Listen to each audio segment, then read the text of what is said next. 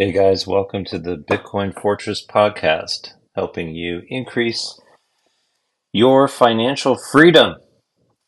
This is episode 66, recorded on May 28th, 2023.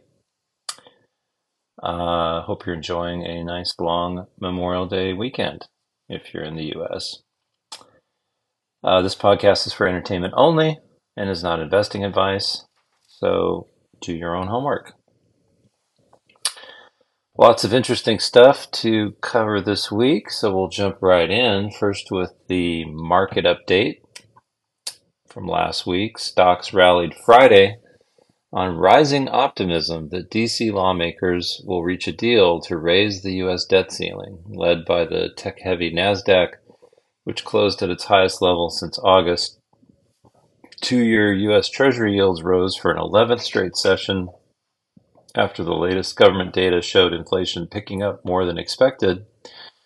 And Federal Reserve Bank President Loretta Mester said she would not rule out another rate hike next month.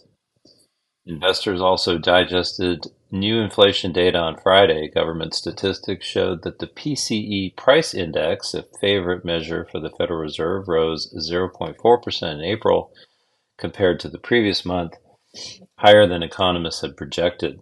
On a year over year basis, the PCE price index climbed 4.4%. The same report showed that personal income rose 0.4% compared to the previous month, which, while spending rose 0.8%. Yet the rally in stocks was undeterred, with investors eager to add to positions ahead of the Memorial Day holiday weekend. For the full week, the Dow Jones Index lost 1%, but the S&P edged up 0.3%, and the Nasdaq jumped 2.5% for a fifth straight week of gains. Looking ahead, investors head into next week positioned as if the U.S. debt ceiling crisis will be resolved one way or another. Uh, and as it turned out, it was. I'll be going over that too. Um, if that's the case, the tech sector could be a major focus after NVIDIA recorded the single biggest one day market cap rise in the history of the market, with its post earnings surge in share price of more than 25%. It is likely the debate on NVIDIA to ratchet up following the AI inspired rally. Um, the major economic release of the week will be the May jobs report on June 2nd. A drop in monthly payroll additions to 180,000 from 253,000 in April is anticipated, and the unemployment rate is seen inching up to 3.5% from 3.4%. Average hourly earnings are forecast to decline to a plus 0.3% pace from plus 0.5% in April. The jobs report will arrive less than weeks before the next FOMC meeting and is likely to kick off more debate on if the Fed will raise rates again. All right, jumping into Bitcoin news then. Uh, first up, as I mentioned earlier, uh, is uh, this is was on Bitcoin.com, and uh, this is entitled "Biden Republicans strike tentative deal to raise U.S. debt ceiling. After weeks of negotiations which put an end to a months long stalemate, the White House and Republican leadership of the House of Representatives now have an agreement in principle on a deal to raise the debt ceiling in the U.S. for two years and limit budget spending. This, the agreement has been reached by President Joe Biden and House Speaker Kevin McCarthy during a phone call on Saturday. Both sides are now facing the difficult task to convince the Republican controlled House and Democrat dominated Senate to back the deal in Congress before June 5th. On that date, the U.S. government could find itself unable to pay its bills, according to Treasury Secretary Janet Yellen, who just updated her projection on Friday. Yellen had previously estimated that the United States could default on its debt obligations as early as June 1st. We've come to an agreement in principle. We still have a lot of work to do, but I believe this is an agreement in principle that is worthy of the American people, McCarthy told reporters. quoted by CNN. In a tweet, he accused the U.S. head of state that he wasted time and refused to negotiate for months. President Biden confirmed the deal on Twitter too. He remarked that the agreement is a compromise that would not make everyone happy, but emphasized it is good news for the American people because it prevents what could have been a catastrophic default and would have led to an economic recession. Joe Biden urged both chambers of Congress to pass the agreement right away. Negotiating teams are expected to present the finalized text of the legislation on Sunday, and McCarthy said he will likely speak with the president again in the afternoon. If approved by lawmakers and with the House vote expected on Wednesday, the agreement would increase the limit for the U.S. government's 31.4 trillion debt through January 2025, postponing future clashes over the ceiling between the Democrats and Republicans beyond the 2024 presidential election. It would also cap spending in the 2024 and 2025 budgets, Reuters reported. And according to a source familiar with the negotiations quoted by CNN, non defense spending will be capped to the current levels for next year and increased 1% in the following year. In case Biden signs it into law before the approximate default date, Washington would avoid a potentially unprecedented crisis with unpredictable consequences for the world economy, as the U.S. government has never before defaulted on its obligations. The threat of a recession has sparked reactions across the globe, while the credit rating against agency Moody's labeled the potential U.S. default a near term danger to the dollar's position. China's Chengxin International Credit Rating Agency downgraded the United States credit rating this week. Crypto markets reacted positively to the news of the deal reached in the U.S. Capitol, with the price of Bitcoin rising by around 2% in 24 hours to over 27,000 at the time of writing, and that of other uh, Ether uh, the second largest crypto by market cap, increasing by nearly 1% to almost $1,850 per coin.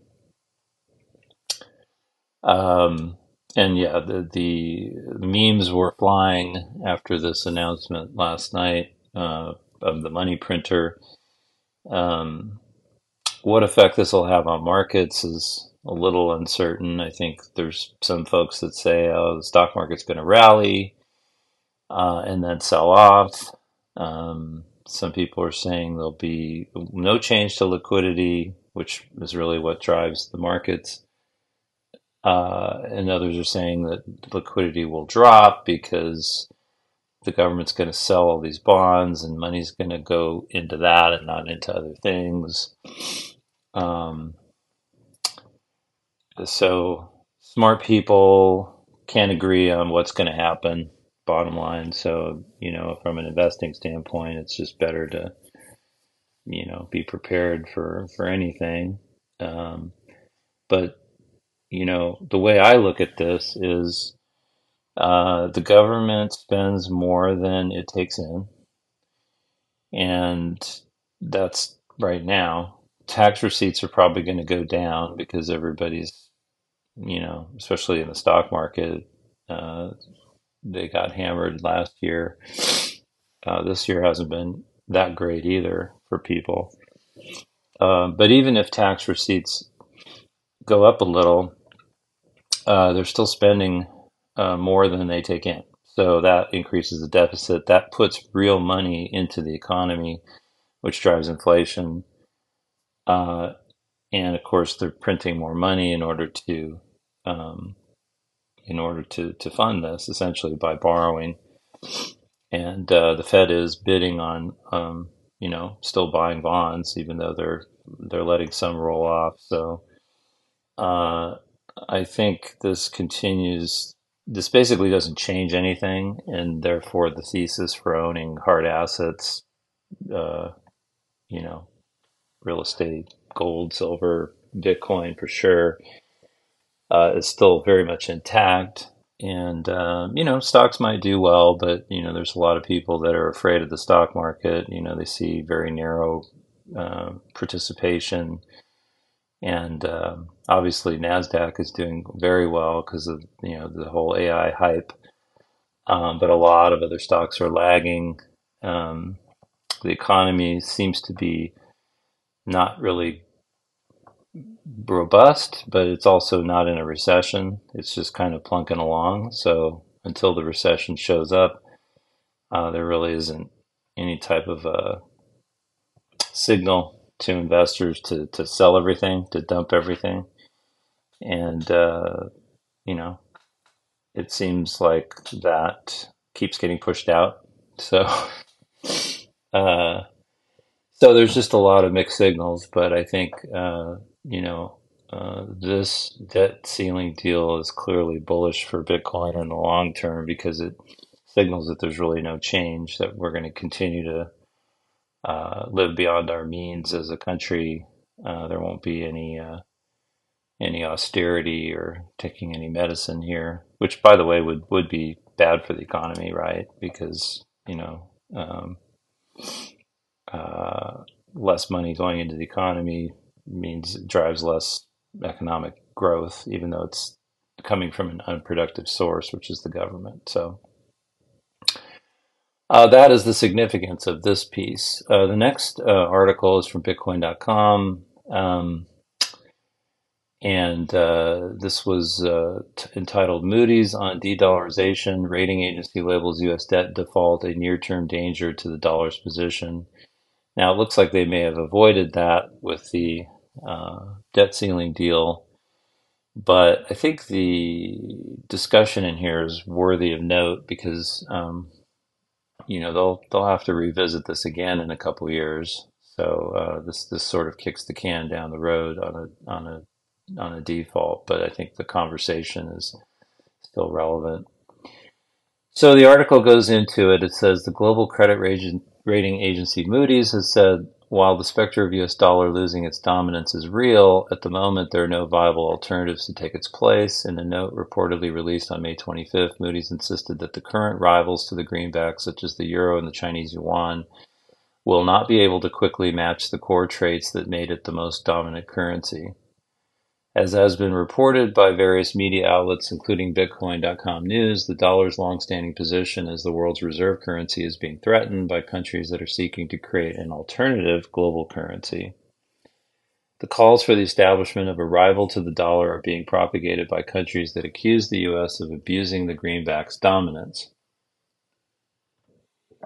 Led by Russia, these countries have proposed several steps, including the creation of a BRICS or Brazil, Russia, India, China, and South Africa currency. However, according to Moody's latest note, none of the proposed or current rivals to the dollar are backed by an economy as big as that of the United States. In addition, none of the dollar's current rivals is anchored by a treasury market that compares to that of the US both in terms of depth and perceived safety.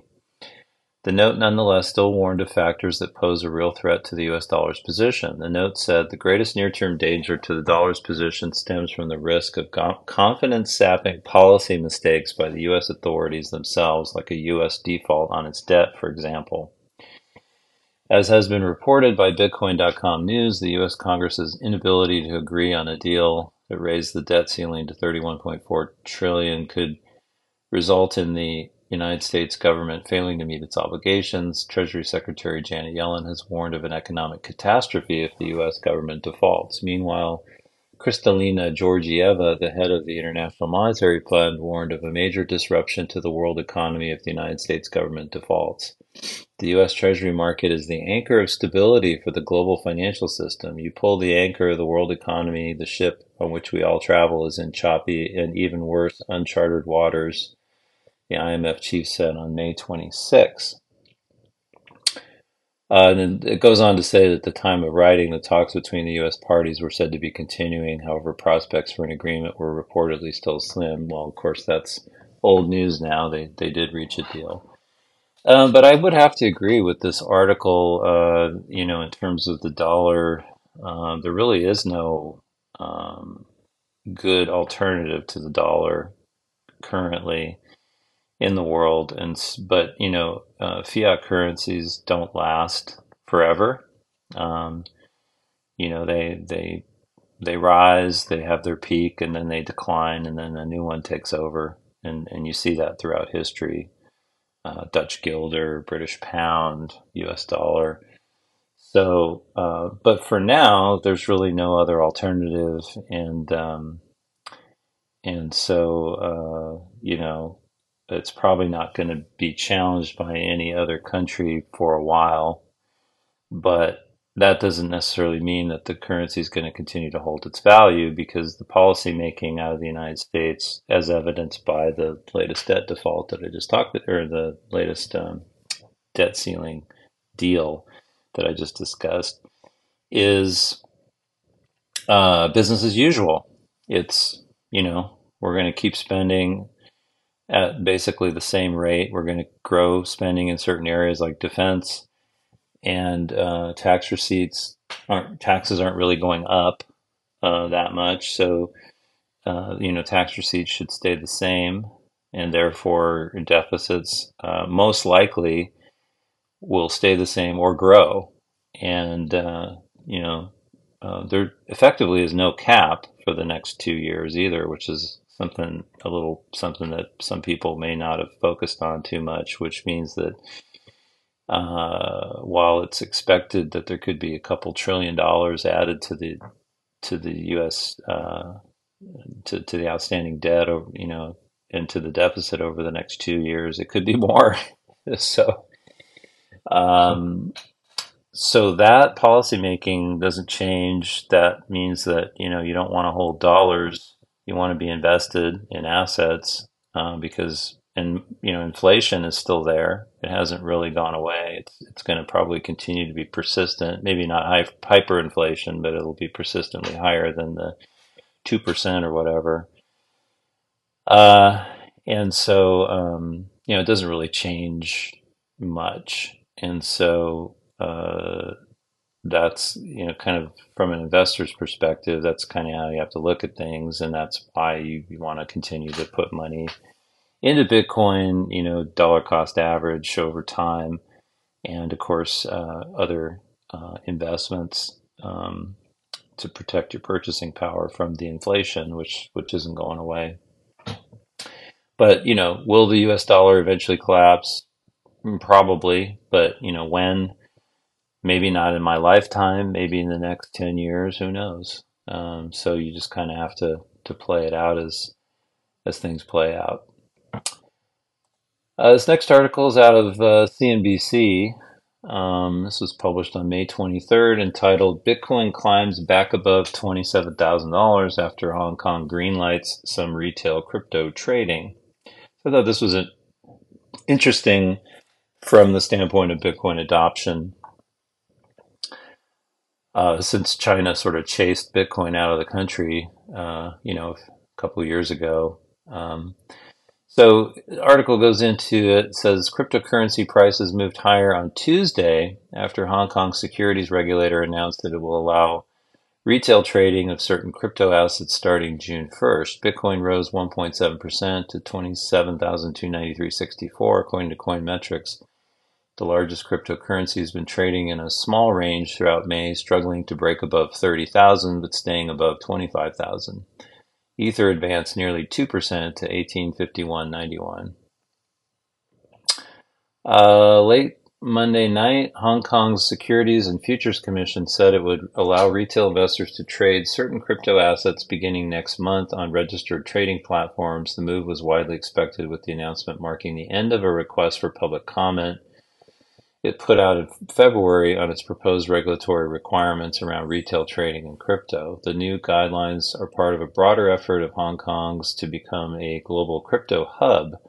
That ambition is in sharp contrast with China, which banned crypto trading in 2021, as well as in the US, where the regulatory stance toward crypto has turned hostile since the collapse of FTX.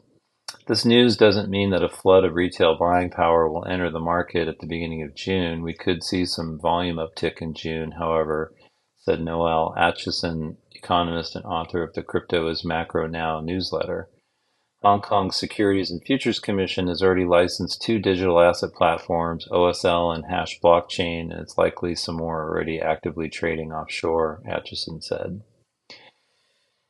Owen Lau, an analyst at Oppenheimer, called Hong Kong pretty aggressive for trying to become a crypto hub. It will continue to capture the attention of the community and attract more firms to set up offices in Hong Kong, he said. It's hard to gauge the exact impact, but it has a long term effect on capital flow and talent movement. Although the price move is small, the news comes at a time when the market is lacking in big catalysts and trading has hit a lull. Furthermore, while investors monitor the debt ceiling negotiations and rate hike expectations move up, Bitcoin has started behaving like a risk asset again, just as it was starting to trade more in tandem with gold. Bitcoin and Ether are on pace for their worst month of 2023, down 7.6% and 3.1% respectively. Bitcoin is down 4.5% for the quarter after finishing the first quarter up 71%. Ether is up 1% after it posted a 52% gain in Q1. Next article, uh, yeah, I don't really like talking about price too much, but I thought you know this this one was kind of interesting. Uh, this is from Cointelegraph, posted on uh, May 27th articles entitled Bitcoin holds 200 week average as trader says inflection point is here. Uh, Bitcoin held its most recent gains into May 27th as traders called for a change in bearish market sentiment. Um, data from Cointelegraph Markets Pro and TradingView followed Bitcoin USD as it entered the weekend at around 26,700. The week's macroeconomic data from the United States had ended with a surprise as a new personal consumption expenditures index print showed the economy weathering tighter financial conditions much better than expected. Markets then began to price in a June interest rate hike from the Federal Reserve, which should form a headwind for risk assets, but failed to dampen a Bitcoin price rebound. Despite the price comeback, however, the mood remained overly cautious for some. Retail is so extremely bearish on Bitcoin and crypto, it's almost insane, Michael Van de Poppe, founder and CEO of trading firm 8, argued. Quote, people are stuck in the 2022 mindset. Popular trader Skew noted Bitcoin's strong reaction at the 200 week moving average near 26,000, with more key trendline challenges now in the making. Price trying to reclaim 100 day moving average after a nice move up from 200 week moving average. Price is currently pinned between 4 hour EMAs and 1 day EMAs. Analysis of the 4 hour Bitcoin US dollar chart stated the day prior. He says, quote, expecting a pretty major move soon, inflection point is here in my opinion. Additional insights included that froth had cleared from exchanges along with over 300 million of open interest on the largest volume exchange, Binance. Skew is not uh, the only well-known voice calling for a pronounced shift in Bitcoin price behavior next. This week, Checkmate lead on chain analyst at Glassnode predicted big moves coming. A subsequent overview of some key on-chain metrics presented Bitcoin US dollar at a decision point. Fellow trader and analyst Rekt Capital, gotta love that name, stated that additional strength was still needed to flip the trajectory in the bull's favor. Bitcoin is still in the middle of, a, of the red downtrending channel, just consolidating here with the red resistance area above the crucial one to beat if sentiment is to decisively shift in the short term, he wrote, referring to a chart of one day timeframes. And by the way, I'll put links to all these articles I'm going over in the show notes. So if you want to look at the charts, uh, they'll be in the articles. Uh, that chart also showed the bearish head and shoulders pattern, something Rekt Capital previously warned could result in a longer term bearish phase, including a trip towards 20,000. So, once again, the bulls and bears both have their opinions. Nobody can agree. Um, stay humble, stack sats. That's all you got to do. Uh, the next article I'm going to go over is an opinion piece, um, and this is from uh, CoinDesk, and it's enti- and it's uh, by David Morris, and it's entitled "WorldCoin and the Intellectual Decline of Venture Capital."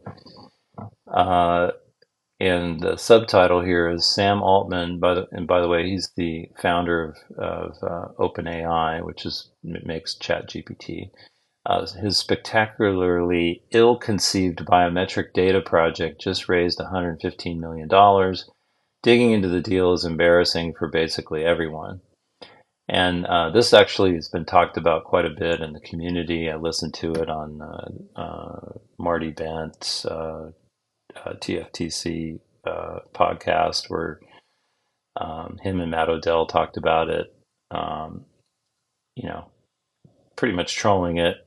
it's a bad idea. Um, but it's just interesting to see how there's still money chasing, um, you know, sort of dystopian uh, deals. And so, anyway, we'll jump into this. So, yesterday, the company behind the Sam Altman fronted WorldCoin project announced it had raised $115 million in venture capital.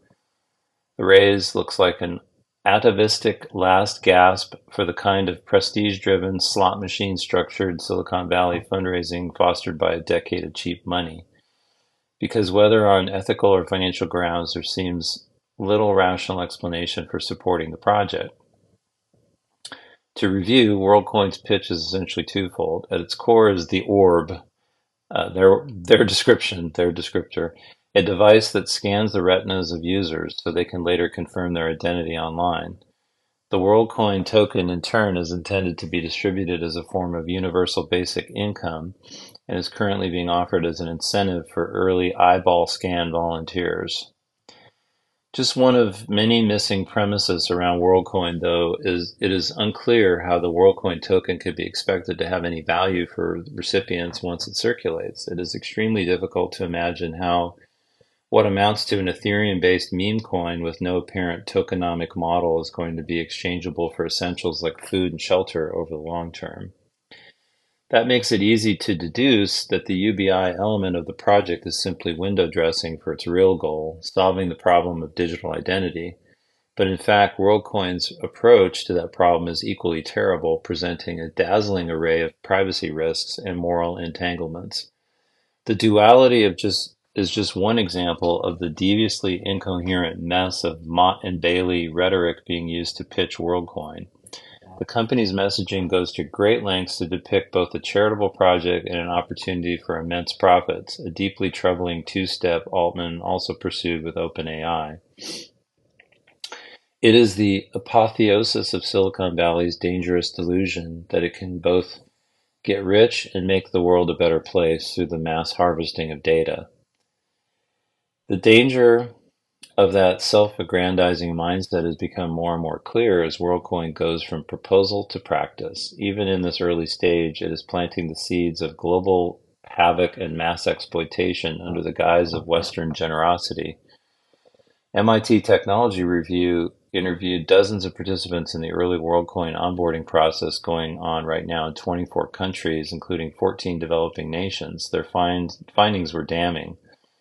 Our investigation revealed wide gaps between WorldCoin's public messaging, which focused on protecting privacy and what users experience, We found that the company's representatives used deceptive marketing practices, collected more personal data than it acknowledged, and failed to obtain meaningful informed consent. These practices may violate the European Union's General Data Protection Regulations, a likelihood that the company's own data consent policy acknowledged and asked users to accept, as well as local laws. Meanwhile, in China, a black market for biometric iris data had reportedly emerged among users hoping to join WorldCoin's wallet app. And it seems likely collect WorldCoin rewards.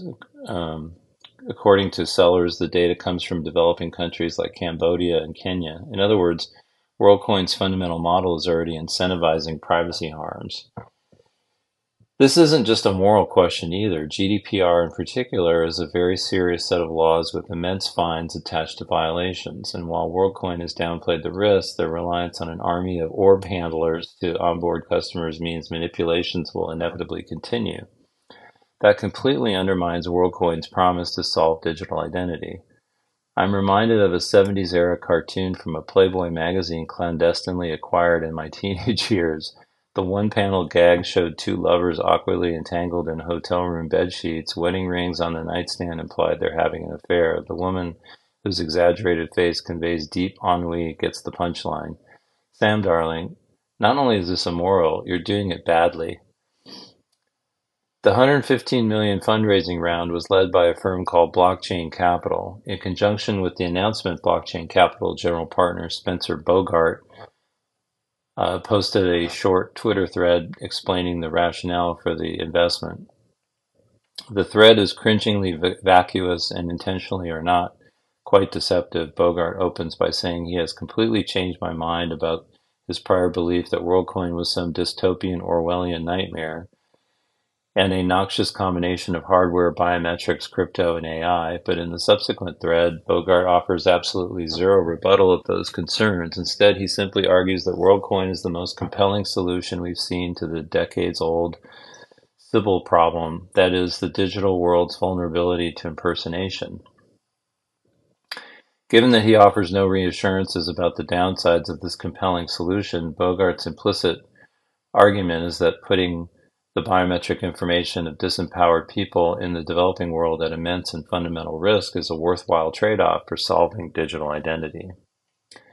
This is particularly regrettable because it seems to overlook a vastly superior set of identity solutions being pursued across the crypto ecosystem by people far more genuinely focused on getting it right than Sam Altman appears to be. They include decentralized, privacy preserving, and user controlled solutions that would lead to vastly better outcomes in the long run. But they're hard to explain, while WorldCoin's pitch goes down easy as long as you don't think too hard about it.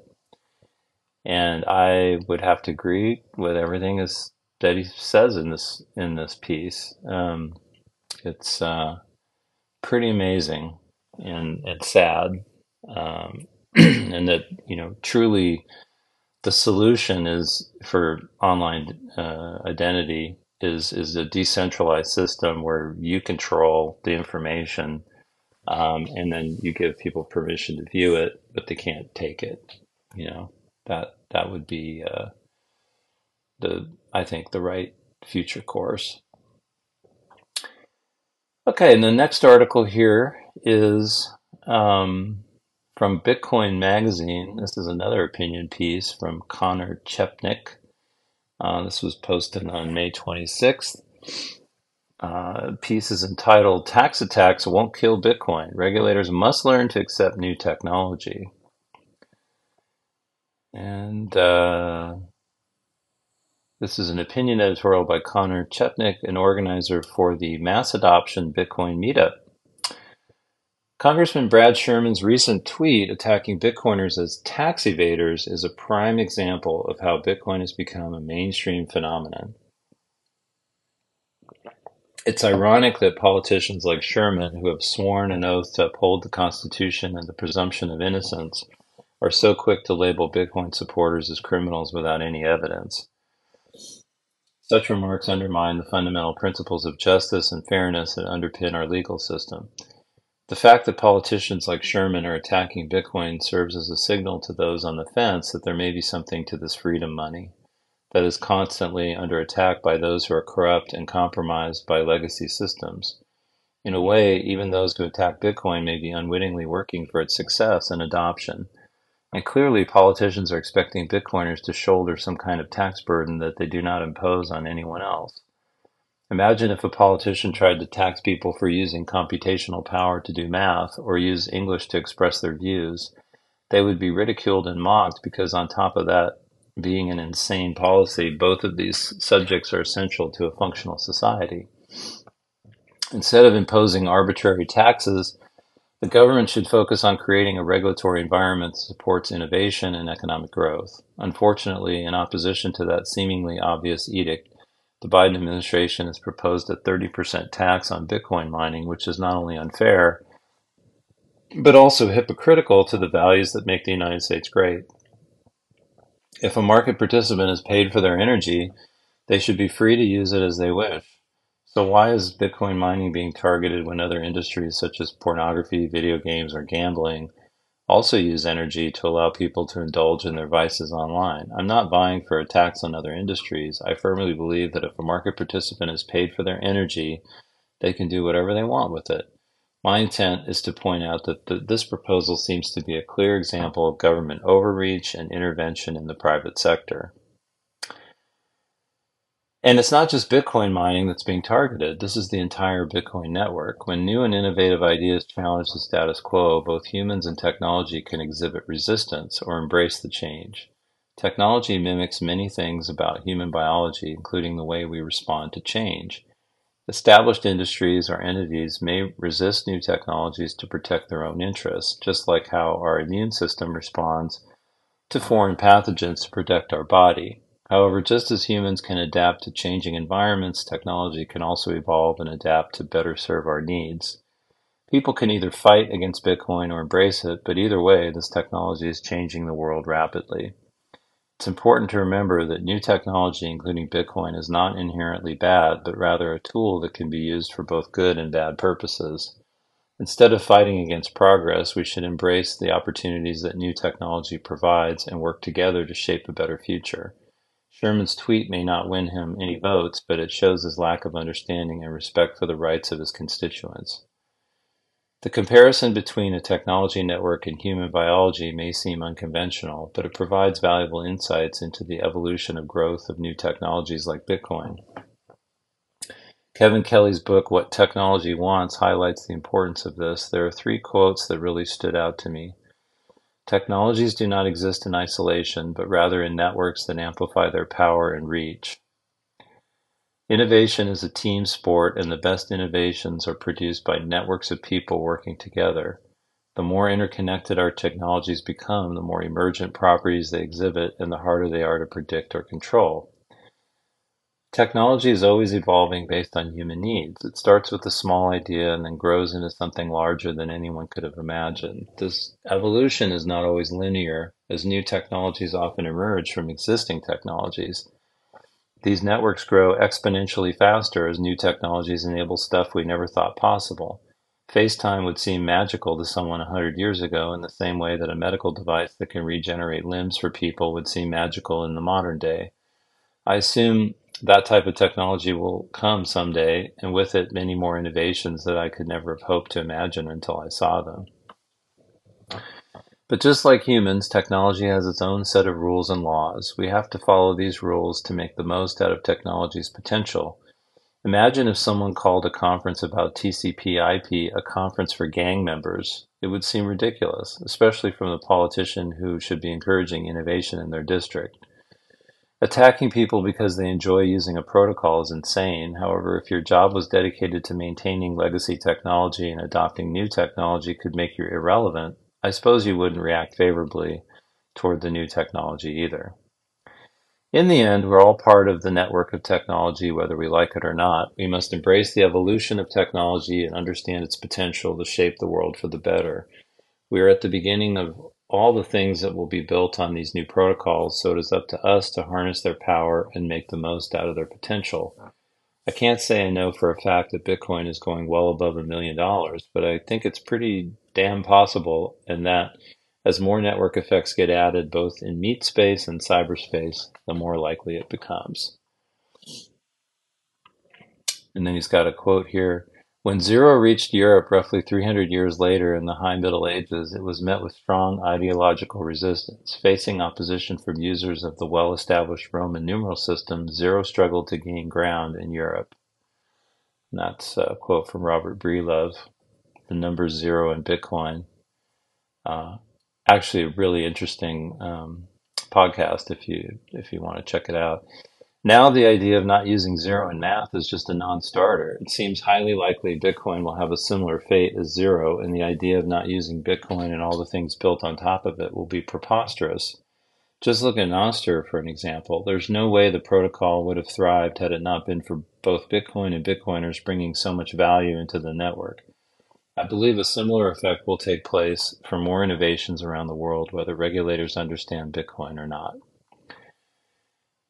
So, uh, again, I can't disagree with anything he's saying here. I think, um, you know, uh, Bitcoin will continue to exist, and um, you know, it, it's still around, and it's going to be around, and it'll just be up to uh, governments to decide uh, whether they want to embrace it or not, and uh, it will it will just naturally go wherever it's treated best in the world.